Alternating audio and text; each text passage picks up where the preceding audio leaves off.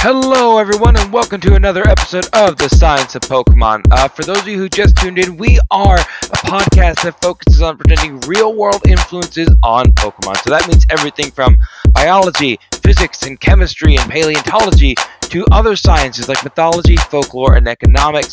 Um, we always want to make sure that we show these cultural influences as well that weave their way into such an amazingly long time and loved franchise. If you are a first time listener, thank you for joining us. If you're a returning fan, thanks for coming back. I am your host, Veteran Lucas, and with me is my friend, Professor Collins. How are you, Professor? Uh, anything new you'd like to share? No, I'm good. I'm very good. I, am rather excited. I get to take the reins again today, so uh, I know we have some special announcements to make in this episode as well. So yeah. Oh yeah, I do like to give you your, you know, throw you a bone, give you your precious social sciences while the hard sciences take a break. Um, well, I know you have a lot for you for us to get through today, so without further ado, cue the music.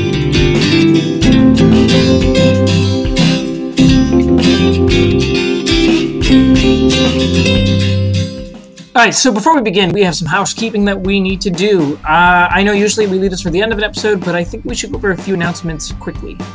Yes, we had a message recently about our sound levels on some of our earlier episodes. I know you wanted to address that first. I do, I do, and I'm sorry about uh, especially the sound levels of the background music if they were too high. Uh, Mrs. Collins actually had yelled at me early on, so I had lowered them uh, since the first few episodes. But from here on in, I've been trying to keep them uh, much lower. Um, I know I like lots of music in the background of everything I do, but I also want to respect our listeners here and make sure that it's uh, comfortable and not just uh, you know empty space. With that being said, don't forget for those of you just joining us or those of you who've been listening to us since the beginning, uh, we have two regular episodes each month, all summer long. We're going to kind of keep this going through Labor Day, and on top of that, we'll have we'll be doing about one or two live episodes and a special birthday episode with a guest host in September. Yeah, we're going to do fossils, but much more Sam Neill, less Chris Pratt. No, uh, that's a solid Jurassic Park reference. Well done. Uh, yes, it should be an exciting episode, and uh, let's go over what we have in store for the next few weeks quickly, if you don't mind. Yeah, so today we're finishing our second Japan episode, though uh, we have some more. We you know, we're probably gonna end up with some more at some point. There's a lot in here. Um, in August, though, we're gonna talk about invertebrates and crustaceans. And September, we're gonna hit uh, reptiles, which is gonna lead us into the anniversary episode where we're gonna talk about fossils. Ah, oh, as you can tell by the woo, I'm totally hyped for that. Uh, we are going to be doing our first live episode as well. We finally got a date for it, July 24th.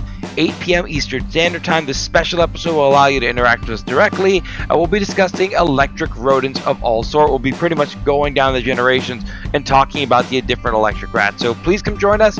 Uh, you can join us in commenting on the live stream on YouTube as well as Facebook. We'll post plenty of links, so you're you're not going to miss it unless you can't miss it or don't want to listen to it. Yeah, and and you know also veteran Lucas is going to be at uh, Tampa doing two panels at uh, MetroCon on July 20th and July 21st. Uh, one's on Monster Hunter and the other's on Pokemon. I, I think the Pokemon is the later.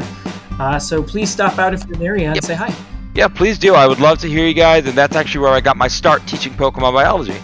Uh, finally, um, if you haven't done so, please like our Facebook page. We're doing in the show notes as well. And leave a five star review on iTunes. It's just our way of making sure we can keep track of who's listening, and it also allows us a way to try and look for sponsorship. The more people who like us, the more likely we have people coming to actually allow us to pay off some of this. Again, doing this is a hobby for us, but it's still not free. The last option we want to try is Patreon. I do not want to put this on you guys because that's not fair for someone trying to do this for a hobby. So uh, please, if you like this stuff, please share it with a friend. We would love to have more of you with us. Now, Professor, that's all of our updates and news, but you still have something you really want to discuss before this specific episode. Yeah, and, and I, am sorry to do this, but I, I, I, just want to, you know, just a few minor things. So, obviously, we know we're not the only Pokemon podcast out there, and we appreciate your support truly, I want to thank everyone for you know giving us the chance here. However, with that said, we since day one have aimed to be different. Since both of us have a love for science, mm-hmm. both the physical and social kind, you know, we want to make sure we show our topics the utmost respect. Yeah, there are so many different types of animals out there, and while some may be comforting and judging, um, there's just some that people find as creepy or weird or ugly and everyone has some kind of bias that we do try to show all these living creatures with respect. Even if we talk about how dangerous one would be or how terrifying one would be, it's still we try to make sure that you understand that this is a living, breathing animal. We want to learn from these games. We want to try and convey the love of learning of science that we have with them. So, in all honesty, you know, I've heard some podcasts and seen some videos where people have been uh, less than respectful of the culture or customs that a Pokemon or part of the game is based on. And we want this community to be inclusive. So, you know, we're going to do everything we can to make sure everyone feels uh, respected. So, we're always going to do our best to reflect here, you know, understand and appreciate the differences that make this world just as colorful as the one in the Pokemon games. We do, however, want to remind our American fans, as we've discussed in many of our episodes, to understand a lot of this game, you need to understand where they come from. More often than not, these games have a lot of Japanese influence, and our knowledge on the culture would suggest that this is intentional. So, with that said, Professor, let's get right into it. Enough of the news, enough of the notices. Tell me about Japanese folklore. I, I know I've played Persona 5. That's as far as I've gotten. Okay, so as we said in the last episode, Japan is a group of islands at some point separated from the mainland Asia. Um, people are thought to have come to the archipelago via uh, land bridge, either from Russia. Uh, you know, there's a Russian island, uh, Sakhalin. Sakhalin. I, am not good in Russian in any way, shape, or form. Uh, via the north, obviously, or uh, the land bridge from uh, the Ryukyu Islands and Taiwan in the south.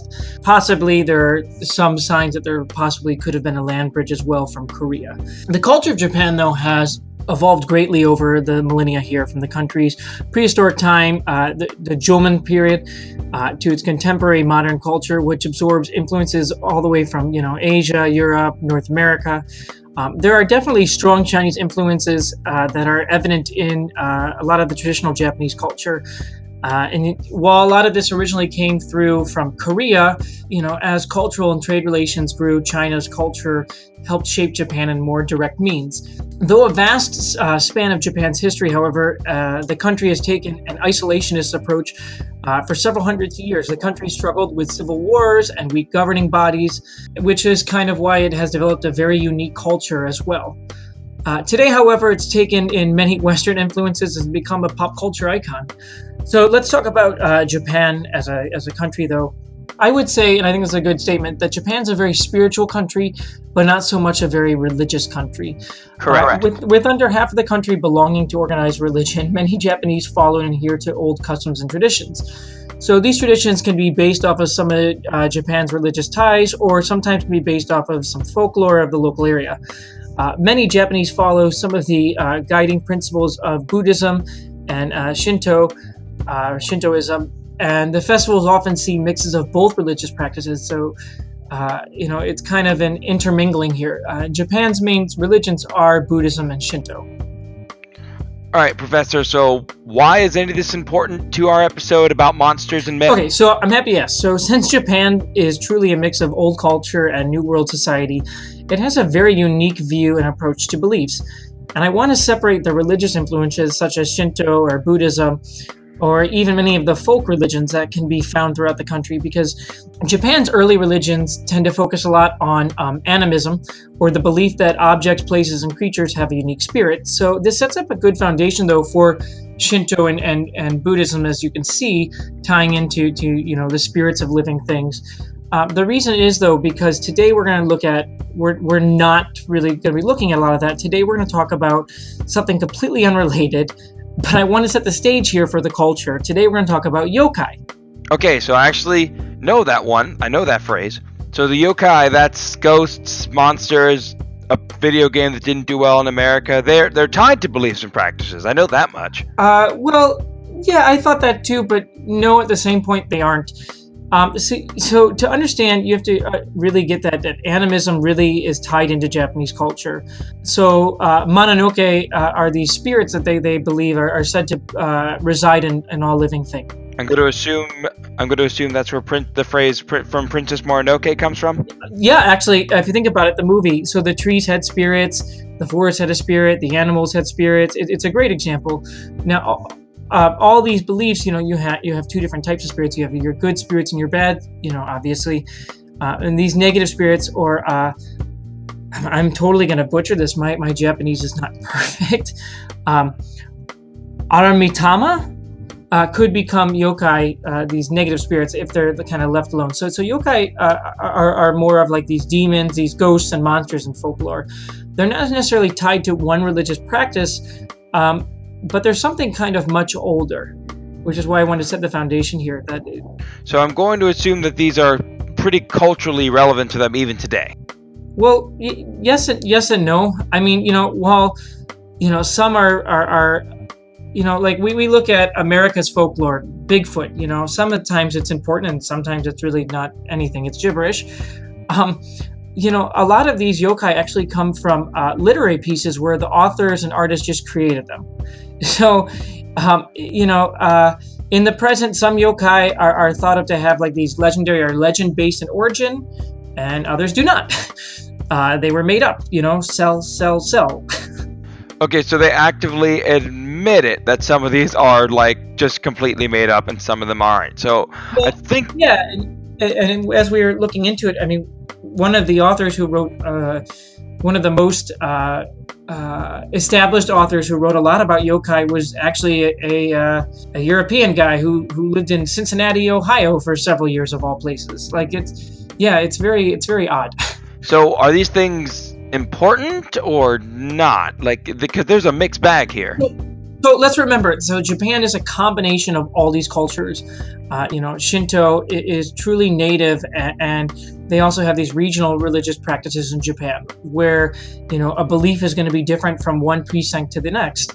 Uh, you know, and while there are written accounts for with with a lot of the the Shinto all the way back to you know the eighth century AD, many of these practices uh, and these re- regional customs you know ha- have been around longer and they have older roots. Whereas like you know you look at the Buddhism on the other hand, it shows up somewhere in the sixth century AD.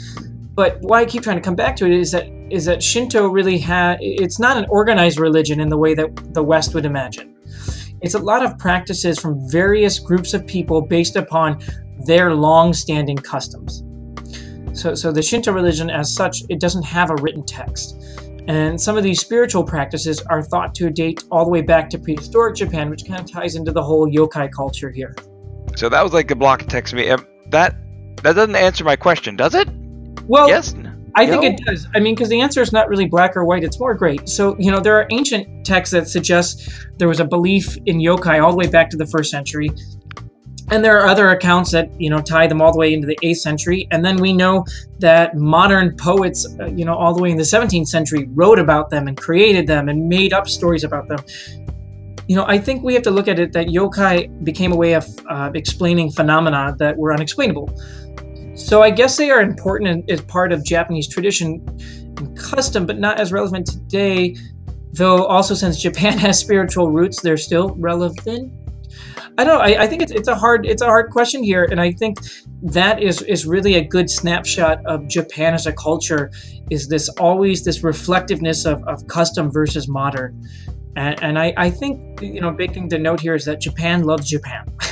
so see a lot more of their roots in these games than anything else. And you know, uh, there are obviously others that are significant in some regard, but but you know, there's a lot of yokai symbolism here in these games, a lot more than there is uh, for Shinto or Buddhism. But I do want to talk about uh, some of these yokai. Yeah. All right. So with that out of the way, let's move on and talk about some actual Pokemon.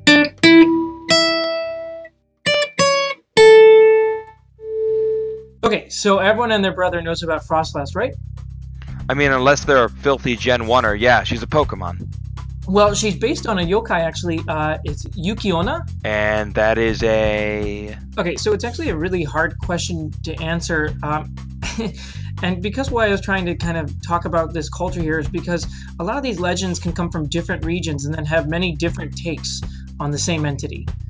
So I can tell you what it mm-hmm. looks like a little bit. So uh, some say that Yuki-onna appears on a snowy night as a tall, beautiful woman with long black hair and blue lips. She has pale skin, described wearing a white kimono. Uh, Yuki-onna floats across the snow, leaving no footprints. So, Froslass. That, that, that just sounds like Froslass. Yeah, that's my thoughts too. So, Uh, the legends here have a lot of variability, though. She can be depicted as like this evil spirit that tricks people to holding her baby and then letting them freeze to death. She's been told to be a spirit who appears in snowstorms and freezes people to death. Um, and sometimes she does spare people. Uh, but many of these tales are, of revolving around her, you know, end up being pretty, uh, pretty gruesome. Yeah, so that that makes it pretty fitting ghost ice type, and it does fit the lore well enough. Yeah, I mean it's it's a pretty pretty direct match about about how depressing Froslass is. Okay, so what if I told you all three of the Pokemon in this family though were were yokai? I would say that that could be correct or not. Like you said, this yokai stuff's tricky. Okay, so Snorunt uh, could be could be based on uh, what's called Yukinoko. So Yukinko, Yukinko. Sorry. Uh, so it's a childlike spirit in Japanese mythology or yokai uh, that emerges when it snows. It appears in swaddling clothes, or uh, what's known as mino, uh, like a mino straw coat. It kind of looks the way Snorunt is. You know, it's kind of like wearing a coat there. Here's the thing: is that the uh, Yukin. you got this, buddy. Yukinko uh, is is actually directly tied to the Yuki-onna. Okay. It is the child that the Yuki-onna uses to trick people. Oh, that's kind of devious. So I'm going to assume Glalie is some other horrifying ice monster that eats people. No, I think it's just an oni. I'm, I'm pretty. Hey, I know that phrase. Yeah, I, you know, o- o- oni are just you know these scary ogres with with horns and, and big teeth. Um, you know, the Japanese name for uh, Glalie uh, has oni in it. You know, onis have bodies that you know they're, they're red, blue, or green skin. I, I think the thing here is that Glalie Glalie has you know the does not have the most uh, friendly of appearance. yes, I guess you could say the family tree is rather chilling. What's next? Okay, so I, I want to move on. We'll go do something recent here. Um, you know, and I, I heard someone uh, once talk about, you know, they thought the Ultra Beasts were kind of based upon the seven deadly sins. And, and, you know, I'm really happy that people are trying to make connections to their lives. I, I, I just want to say, I think it ignores how much Japan wants Japanese culture in these games. Um, the Pokemon world, you know, we know it's our world because the first four games were actually in Japan. They are actual places in Japan. And so the Ultra Beasts, I think we need to recognize, have strong Japanese ties. Uh, Celesteela and Kartana have some very big cultural ties to mythos and, and Japanese literature and, and Shinto. Uh, however, I want to talk about Stakataka. Okay, so big castle, lot of eyes, trick room, gyro ball. What about it? Um, it's actually based on the yokai uh, Moku Mokuren. Uh, hey, you got that one right. There you go. Uh, and and Moku Mokuren uh, are these spirits that live inside uh, shoji, you know, the Japanese sliding walls. So when there's like a tear or a rip, these spirits kind of live in there. And, and the name uh, Moku Mokuren literally translates to many eyes. Uh, just like, you know, with the Yuki-onna, there are conflicting stories about this yokai. Some have people sewing the holes to drive them out. Uh, some have people removing uh, the Mokumokuren's eyes, and the other stories have the, this yokai removing people's eyes. So it's kind of like a, a staple here uh, for haunted houses in Japan. This yokai, though, it's very different, though, because it has a very clear finite creation point. Um, it, it's be, it's able to be traced back to the poet uh, and artist, and I hope I don't say this wrong, uh, Toriyama Sekien. So what you're telling me is that this is more there's more so rooted in what sells better than what's actually tradition. Yeah, so this one is, but it's such a cool thing to think about. I mean, it's like you know, if you know anything about uh, shoji, you know, the way the wood and and the paper in between, you know, you have all these little cells, just like the the Stakataka, and, and you think of all these little eyes kind of peeping through. I don't know. I think it's cool. I mean, yeah, you know, it, this one was was was made up for for a, to, to sell, but it's still pretty cool. All right. Well, I think I can put at least one yokai into this because there's one animal that Japan and Florida and well South America have in common: catfish. So with Whiscash, the the big fish, I know it's based on a yokai because, like you said, everything is. Um, and the Pokedex it talks about how it's based on earthquakes, and that's what it's thought of the mythology as well. And I know that's why in the anime, Baba episode got so much attention, there was a bunch of earthquakes in Japan, and in that episode, this Pokemon was the cause of similar earthquakes in the anime, so it actually never aired. Think of it like America's not showing the Tentacool episode destroying a city after 9 11. Yeah, and, and you know, um, they're actually based on the yokai uh, Namazu, uh, and he, he Mhm. lives in the mud under the islands of Japan. Uh, he's guarded by the god uh, Kashima, and, and you know, whenever Kashima lets his guard down, Namazu's gonna thrash about, creating all sorts of violent earthquakes, which Japan has frequently. All right, so fun fact, folks. Uh, for Japan, the symbol for the earthquake early warning system is a catfish for the Japanese Meteorological Agency. Um, however, there is no evidence whatsoever that catfish can sense earthquakes. From everything I know about catfish, their antennuals and most of their senses are designed for feeling their way through the muck. Theoretically, they could feel when the earth when an earthquake could be coming, but that would have to be like actively tested and quite frankly like that I, I don't buy it like other animals can sense it due to dropping pressure but catfish can just feel vibration in the water they can feel when it's happening but they can't predict them So I, I also think though um, that that Stunfisk uh, reminds me of Namazu.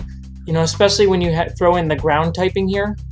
I Mhm. mean, yeah, clearly it's, it has some flounder in design, but you know the, the, the link to the mythos are, are present as well, and I think that's worth noting. yeah i don't know about the flounder design i'm from florida i know flounder I would not eat that i would eat a flounder just ugh, not that thing Okay, let's talk about another good one, uh, Honedge. Uh, ooh fun Yeah, I know it's more than just an amazing sword, though. It's also, you know, based on a yokai. Tsukumogami are, are tools that are said to have acquired a spirit. So they're they're said to come from the Middle Ages, kind of like swords, and have declined in use. so ghost sword Well, yes and, and no. I mean, there's conflicting definitions and descriptions for, for this yokai, and it's hard to really settle it in. Uh, I, I think that was the entire point, though, I wanted to make with the whole introduction here that because Japanese culture is often rooted in regional customs, that you see so many different interpretations of the same thing. I, I just hope that our listeners take away that, that Japan is truly a diverse place uh, culturally. Uh, not only that, though, the thing things like the uh, Tsukumogami, you know, they change in meaning over time too. So, you know, Tsukumogami were even, you know, used to help spread uh, uh, Shingon Buddhism. So it's like when early Catholics adopted pagan festivals during Christmas. They wanted to try and include those new people into the fold by using some of their old customs. Yeah, so it's kind of easier to convert people, to, you know, if they get to ke- keep the things that they like. And so Awesome. Well, I can just say, yeah, I, I just want to say with Honedge, I'm so glad that it's the ghost of like a sword and not like a tea kettle. I feel that would be more intimidating in battle. Although, well, I there don't know. and there, there have been uh, talks that that um, or stories that that uh, uh, Oda Nobunaga, you know, famous for unifying Japan, had a a, a, a suko uh, a su- sukum, tsukumogami, uh, like like it was a paper lantern. Really? Huh? That was one of the things I read. Yeah, I don't. I mean, Yeah, I don't. I don't put much stake in that. no, It- I do not. I Uh, want- the last one, actually, I'm going to have is going might be very surprising to some people, and it's going to be Jynx. Mm-hmm. So Jynx has gotten a bunch of crap over the years for being racist. Oh my But god. honestly, after looking at some of the, the, the lore here, I'm not sure how to feel. I mean, I, I do not condone blackface in any way, shape, or form. I want to make that clear. Uh, but but I also feel like this is another chance of people missing the culture. Um, Jynx is clearly based off the yokai uh, Yama Uba. You know, there are speculations that it has roots like Froslass does to the to uh, Yuki-onna.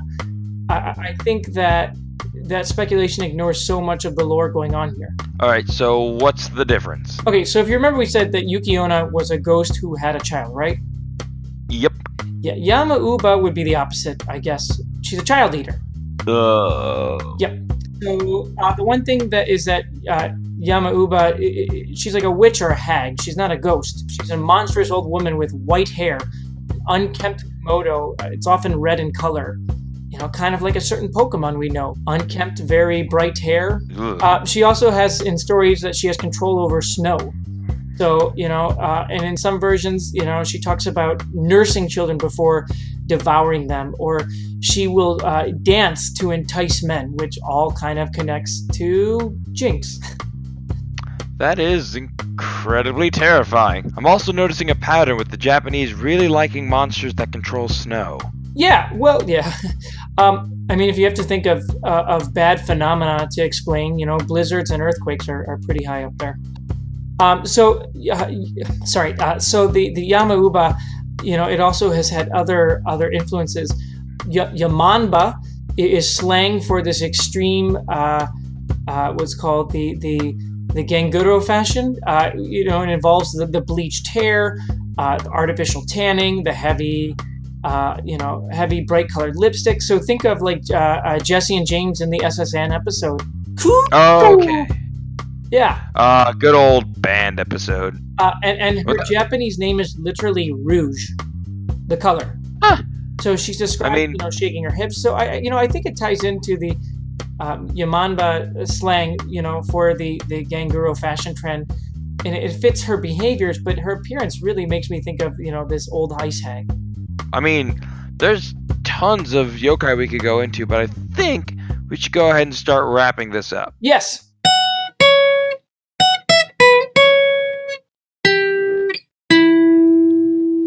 Alrighty, folks. Now, before we get to the ending announcements, as per usual, we thought we might do something a little bit different. So, we do want to drive to something special here. Um, while I'm sure there are many handful of missing yokai and other things, here is the list of all of the Pokemon that we found that have a cultural ties to Japanese folklore, yokai, Japanese Buddhism, and Shinto. So, deep breaths.